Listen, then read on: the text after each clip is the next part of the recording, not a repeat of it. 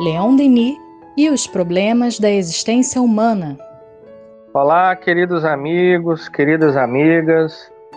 Sejam todos muito bem-vindos a mais um episódio de Leon Denis e os problemas da existência humana. Eu sou Tiago Barbosa. Eu sou o Jailton Pinheiro, muito feliz em estar aqui para refletir em torno dos textos do nosso querido Leon Denis. Eu sou o Vitor Nogueira, Vamos lá, vamos ver o que, que Leon Denis tem a nos dizer hoje. Estou curioso já. O que, que, que, você manda aí, Thiago? muito bem, muito bem, meus amigos. Bom, hoje nós iremos iniciar uma nova série sobre é, o pensamento de Leon Denis, né? Nós saímos de uma série sobre a lei circular e vamos começar a estudar sobre as grandes religiões do passado. Né? E é, aquilo que Leon Denis chamou de a doutrina secreta. Né? É, então, nós vamos começar com a reflexão que uma reflexão muito bonita que, que ele fez no primeiro capítulo da obra Depois da Morte, né, que é, neste dezembro faz é, comemoramos né, 130 anos do lançamento dessa importante obra. Foi a primeira grande obra de Leon Denis, né, lançada aí em 25 de dezembro de é, 1900. Não, perdão, 1890. Não é? Então, hoje, enfim, nós vamos começar uma reflexão que ele faz sobre a verdade. Sobre a verdade. Ele diz assim de maneira muito poética e bonita. A verdade é comparável às gotas de chuva que oscilam na extremidade de um ramo. Enquanto aí fica, suspensas, brilham como puros diamantes aos raios do sol. Desde, porém, que toca o chão, confunde-se com todas as impurezas. O que nos vem de cima mancha-se ao contato terrestre. Até mesmo ao seio dos templos levou o homem às suas é, concupiscências e misérias morais. Por isso, em cada religião, o erro este apanágio da terra mistura-se com a verdade, este bem dos céus. Olha só que, que beleza, né? É, é sem dúvida uma daquelas frases assim, é, é muito leondenina, né? Digamos assim, porque caracteriza muito o pensamento dele, né? Ele é capaz de transformar alguma coisa, né, como é, por exemplo, a verdade, que é alguma coisa que é, merece um trato racional, mas ele consegue é, transbordar e envolver é, essa racionalidade com poesia, com beleza, né? E aí ele, ele traz a, a lume, né, a, a questão de que a, a verdade ela se assemelha a uma gota de chuva que está, é, digamos assim, é, presa em um ramo, onde o sol brilha e ali reflete a luz solar, que é a grande verdade. Né? A semelhança daquela frase de Eurípides Barçanufo, que dizia: Poderoso é o sol da verdade, essa gota, esse orvalho, reflete a luz dos céus. Né? Então, enquanto ela está ali, em estado, digamos assim, puro, muito embora seja ainda apenas um reflexo, ou seja, ela consegue minimamente captar a verdade da luz do sol, mas é um reflexo. Mas ela está ali em estado puro. Mas ao cair e entrar em contato com o solo terrestre, ela se mistura Ou seja, aí há aquela, aquela, é, aquela confusão entre a verdade e as paixões, a própria mentira. Então se confunde.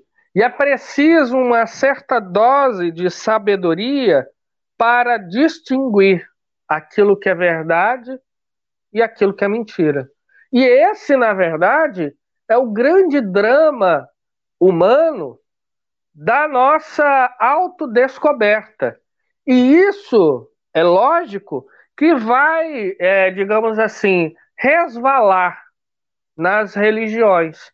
Porque em todas elas nós vamos encontrar elementos de uma verdade superior, mas filtrada, misturada com elementos que corresponde às paixões humanas.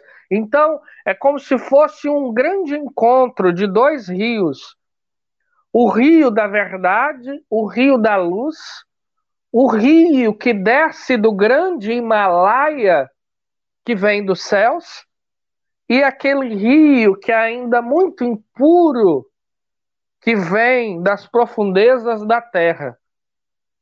Uma água pura uma água límpida e uma água é, cheia de elementos e detritos, né, como barro, que vai se misturando. E aí nós temos essa confusão. E assim é as religiões, né? Todas elas, fruto de, de, do pensamento de grandes almas reveladoras, como por exemplo o cristianismo, onde nós tivemos o Cristo, né? o governador planetário, nós tivemos um Paulo de Tarso, um Santo Agostinho, né? um Santo Antão, é, um São Vicente de Paula, São Francisco de Assis, Madre Teresa de Calcutá, Santa Clara de Assis, ou seja, almas que enobreceram a doutrina cristã, mas ao mesmo tempo que nós temos almas carregadas de paixões que foram capazes de produzir, por exemplo, a Inquisição, as cruzadas, as perseguições.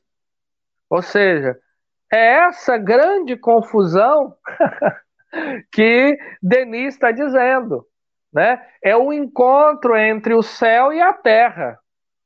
É, o, o, a revelação que vem do, dos céus, nossa, ela é pura, né? mas ainda é misturada com as paixões humanas, que, como é natural, né? É, é, ainda guarda muitas impurezas. Mas quando a gente pensa isso, não é para termos, digamos assim, uma percepção pessimista. Ao contrário, é para mostrar a grandeza de Deus. Porque Deus, ele sabe naturalmente que é assim.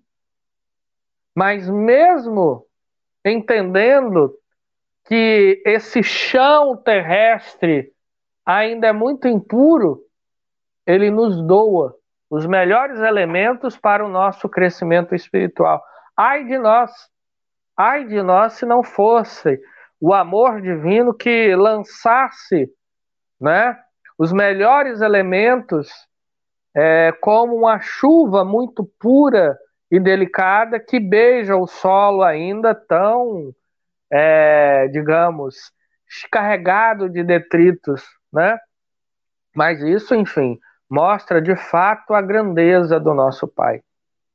A água é pura, ela acaba né, se contaminando, digamos assim, quando é, ela encontra aqui o chão, o terreno, e o bom médium é aquele que consegue filtrar essa água é, com o máximo de, de pureza, né, de, de, de clareza, de transparência, que lhe for possível, né? Não é à toa que Allan Kardec, no livro dos médios, fala que o bom médium é aquele que é menos equivocado, é aquele que menos se equivoca, que menos se mistifica quando está no processo de, de trazer a mensagem né, do plano espiritual E os profetas que nós temos aí, inúmeros, ao longo da história da humanidade, que apareceram em diversos pontos do nosso planeta, que apareceram em diversos contextos, que fundaram religiões, que reformaram religiões, que trouxeram inspirações, né, nada mais, nada menos são do que esses médiums que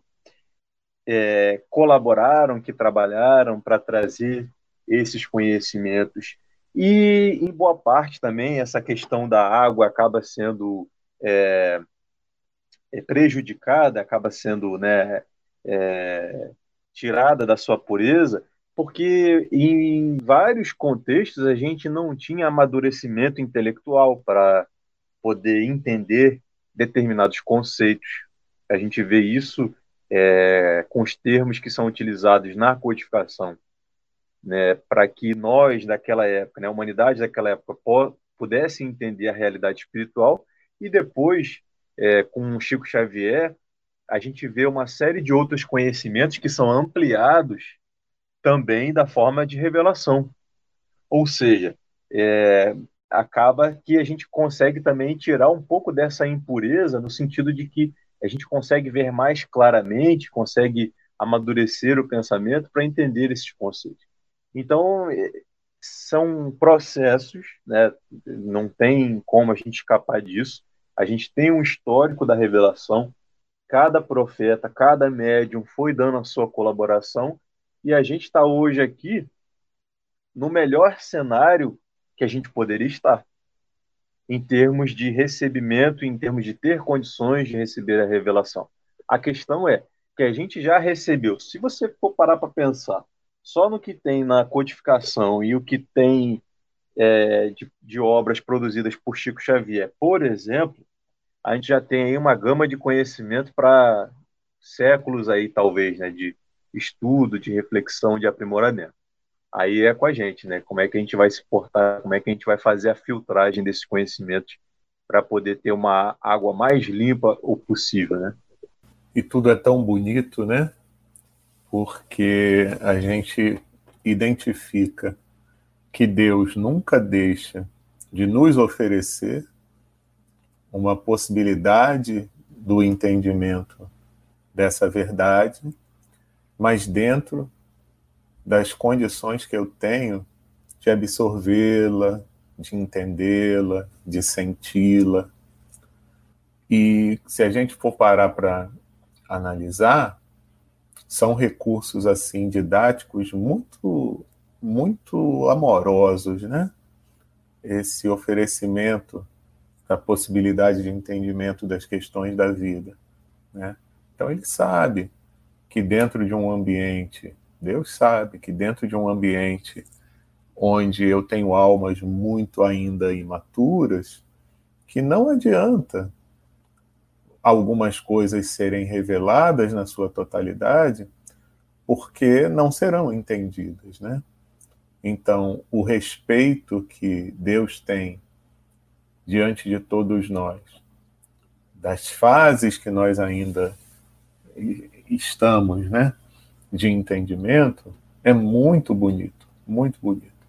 E a gente observa que ao longo do tempo ao longo do, do progresso da humanidade, alguns véus vão sendo retirados, porque já é o momento em que a gente consegue coletivamente enxergar melhor determinadas questões, né? E que determinadas verdades possam vir à luz.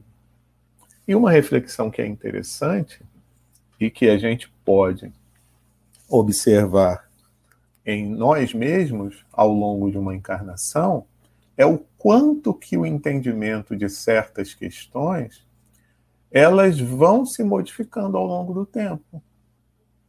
Uma mesma leitura que a gente faça numa determinada época, nós temos um entendimento.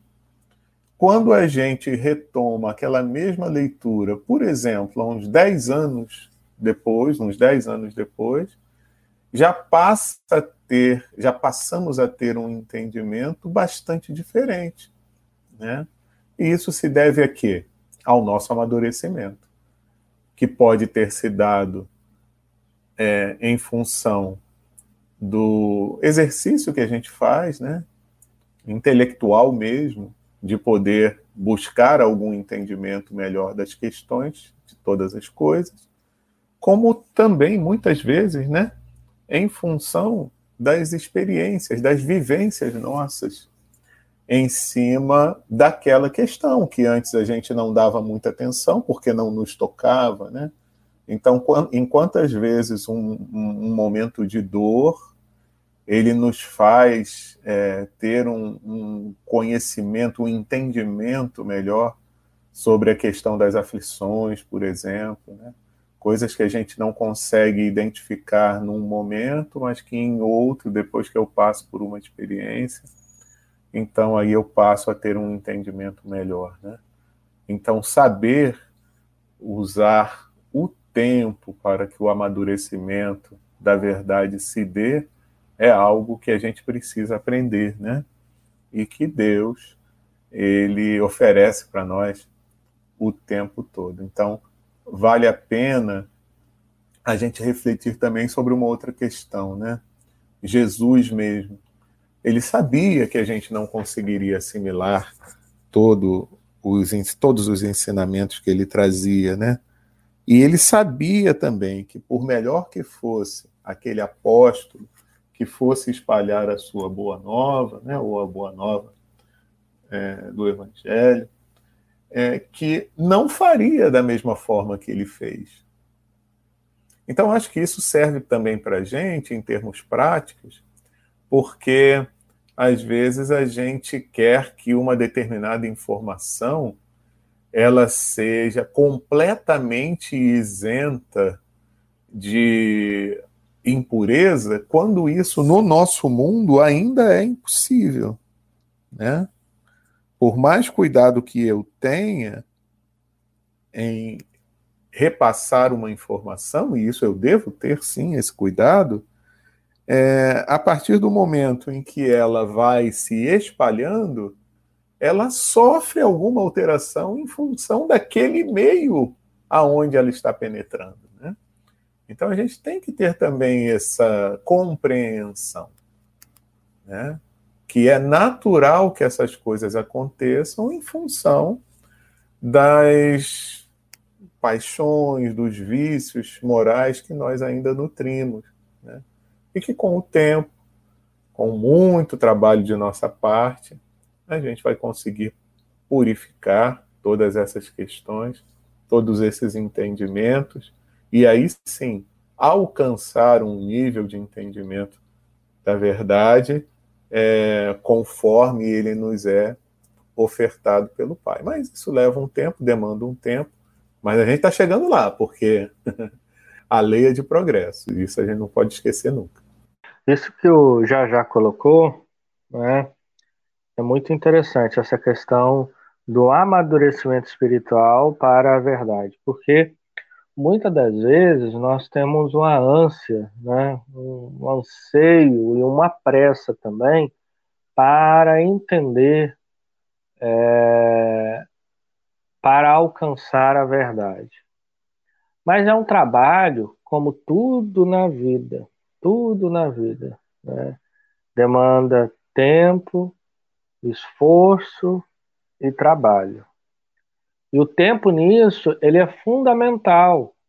Mas no momento que, eh, digamos assim, se fosse de supetão, muito provavelmente a luz ela ofuscaria os nossos olhos. Então é preciso que a gente vá se acostumando, né, pouco a pouco, com as verdades do alto, e vá amadurecendo aquilo, né? Como se fosse de verdade uma espécie de nutrição, né? A gente vai se nutrindo, vai se acostumando com o sabor, vai se acostumando com a textura, né?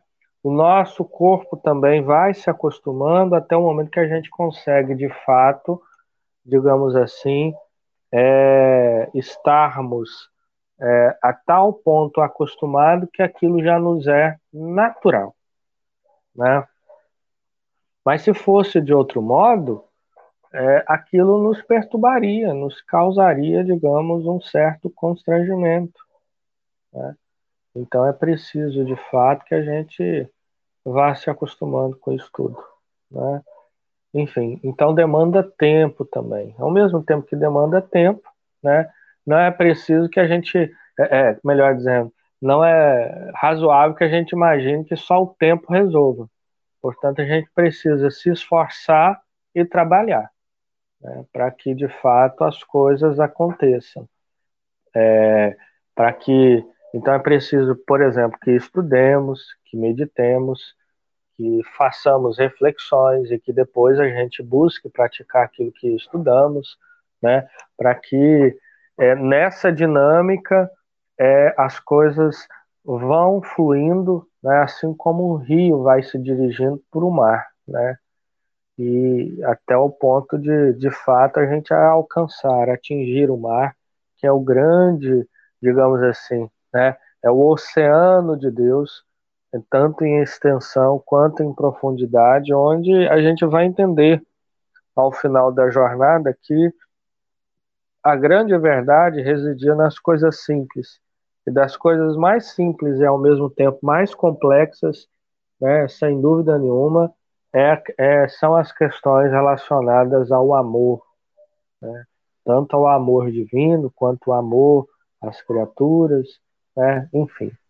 E o grande desafio nosso, é, conforme né, o Jajá e o Tiago estavam aqui falando, é a gente ter maturidade para entender essa revelação e ter a noção de que cada coisa também tem o seu tempo. Assim como teve o tempo da revelação de Moisés, onde a revelação era de alguma forma algo mais incisivo, algo mais castrador, é, uma lei mais proibitiva do que algo em termos de, de, de instrutiva, vamos dizer assim, Jesus, quando é, vem para nós e vem trazer uma nova interpretação da lei de Moisés, uma, na verdade, é, ele vem dizer que não veio destruir a lei e sim é, dar o pleno cumprimento dessa lei, a gente pode até num exercício de imaginação, dizer assim, cara, tecnicamente, Jesus não criou o cristianismo. É, Jesus não fundou uma ordem religiosa, um, uma instituição religiosa. Jesus, dentro do contexto do judaísmo, ele veio na qualidade, na condição de um profeta, trazer outras perspectivas. Agora, a partir do momento em que Jesus não está mais aqui presente e os homens e mulheres, né, as pessoas, os encarnados que é, recebem o legado, vamos dizer assim, é, as informações dos evangelhos, eles encontraram uma maneira de se, de se organizar de uma maneira a criar uma instituição que acabou se descolando, digamos assim, do judaísmo. E o que quero dizer com isso? É, boa parte das dissensões, boa parte das, das separações, e aí a gente vai ver que ao longo da história, até mesmo entre os cristãos, houve diversas cisões, diversas separações, elas acontecem por nossa conta. Jesus não está preocupado se você é espírita, se é católico, se é judeu. Jesus ele fala de uma lei natural, de uma revelação que é natural e que é comum a todos nós porque somos irmãos, filhos de Deus. Se eu quiser chamar é, a revelação de A, B ou C, é, vai ser por conta de, um, de uma questão linguística, de organização minha enquanto homem dentro de uma sociedade. E então é, é, esse aspecto cultural acaba, é, de certa maneira, dando outros contornos a uma lei que é divina, é uma lei que é natural. É, e só para finalizar aqui meu raciocínio, eu estava fazendo uma pesquisa sobre o deus do hinduísmo, como é que é o nome dele mesmo? É Shiva. E aí eu estava vendo né, qual era a perspectiva hindu sobre Shiva e tudo mais, e aí percebi que Shiva é o deus da destruição. E o que, que significa isso do ponto de vista do que eu entendi, da minha percepção, da minha, da minha interpretação?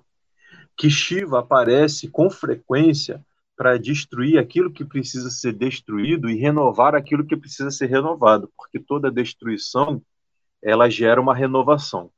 Aí eu, né, juntando Tico e Teco aqui na minha cabeça, falei assim: mas isso é lei de destruição do livro dos espíritos.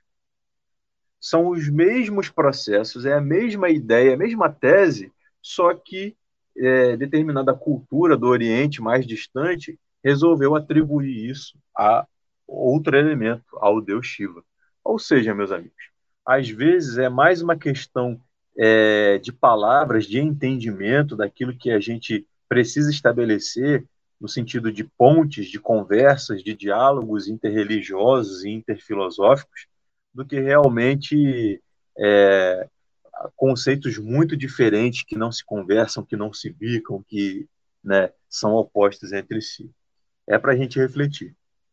Para a gente refletir sempre, Vitor, porque na grande maioria das vezes as nossas brigas elas se dão em torno da falta de um entendimento maior, né? Por enxergarmos ainda muito pouco e por um prisma muito limitado. Então, quando Jesus fala: "Conhecereis a verdade e a verdade vos libertará", isso é uma coisa muito rica e verdadeira, né? Porque na maioria das vezes, quando a gente briga por pontos de vista, nós estamos nos comportando de forma muito infantil. Então, tem aquela aquela história, aquele exemplo que nos é trazido, não vou me lembrar aqui o livro, né? Mas que Allan Kardec traz para nós, da observação de uma casa onde cada um dos observadores está olhando por um determinado lado. Então, o que olha pelo lado sul diz que a casa é branca, o que olha pelo lado norte diz que é vermelha, pelo leste diz que é azul. Eu estou chutando que eu não me lembro, tá? E por aí vai. Então, um fica brigando com o outro que não, ele está errado, porque a verdade é que a casa é azul, o outro está brigando e está dizendo que é branca. E quando todos são convidados a abrirem o leque da observação e circularem através da casa, vão vendo que uma parede é branca, a outra parede é vermelha, a outra parede é azul e por aí vai. Né?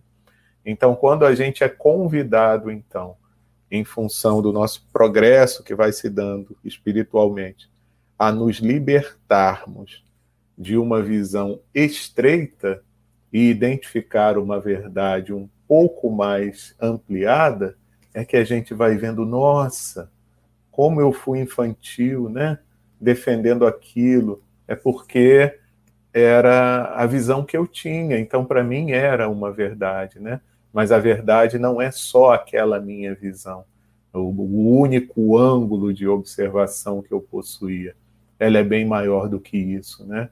Então, como já foi dito aqui, tudo isso vai acontecendo aos poucos, então muito cuidado antes da gente se engalfinhar né, na briga com o companheiro, dizendo que ele está errado, porque de repente ele pode ter uma parcela da verdade, eu posso ter outra, e num diálogo fraterno, de repente a gente consegue compartilhar essas duas visões que podem se harmonizar e se completar.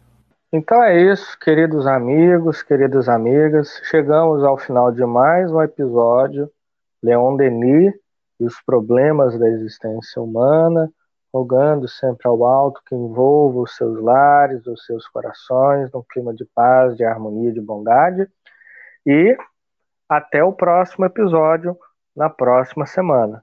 Fiquem todos em paz.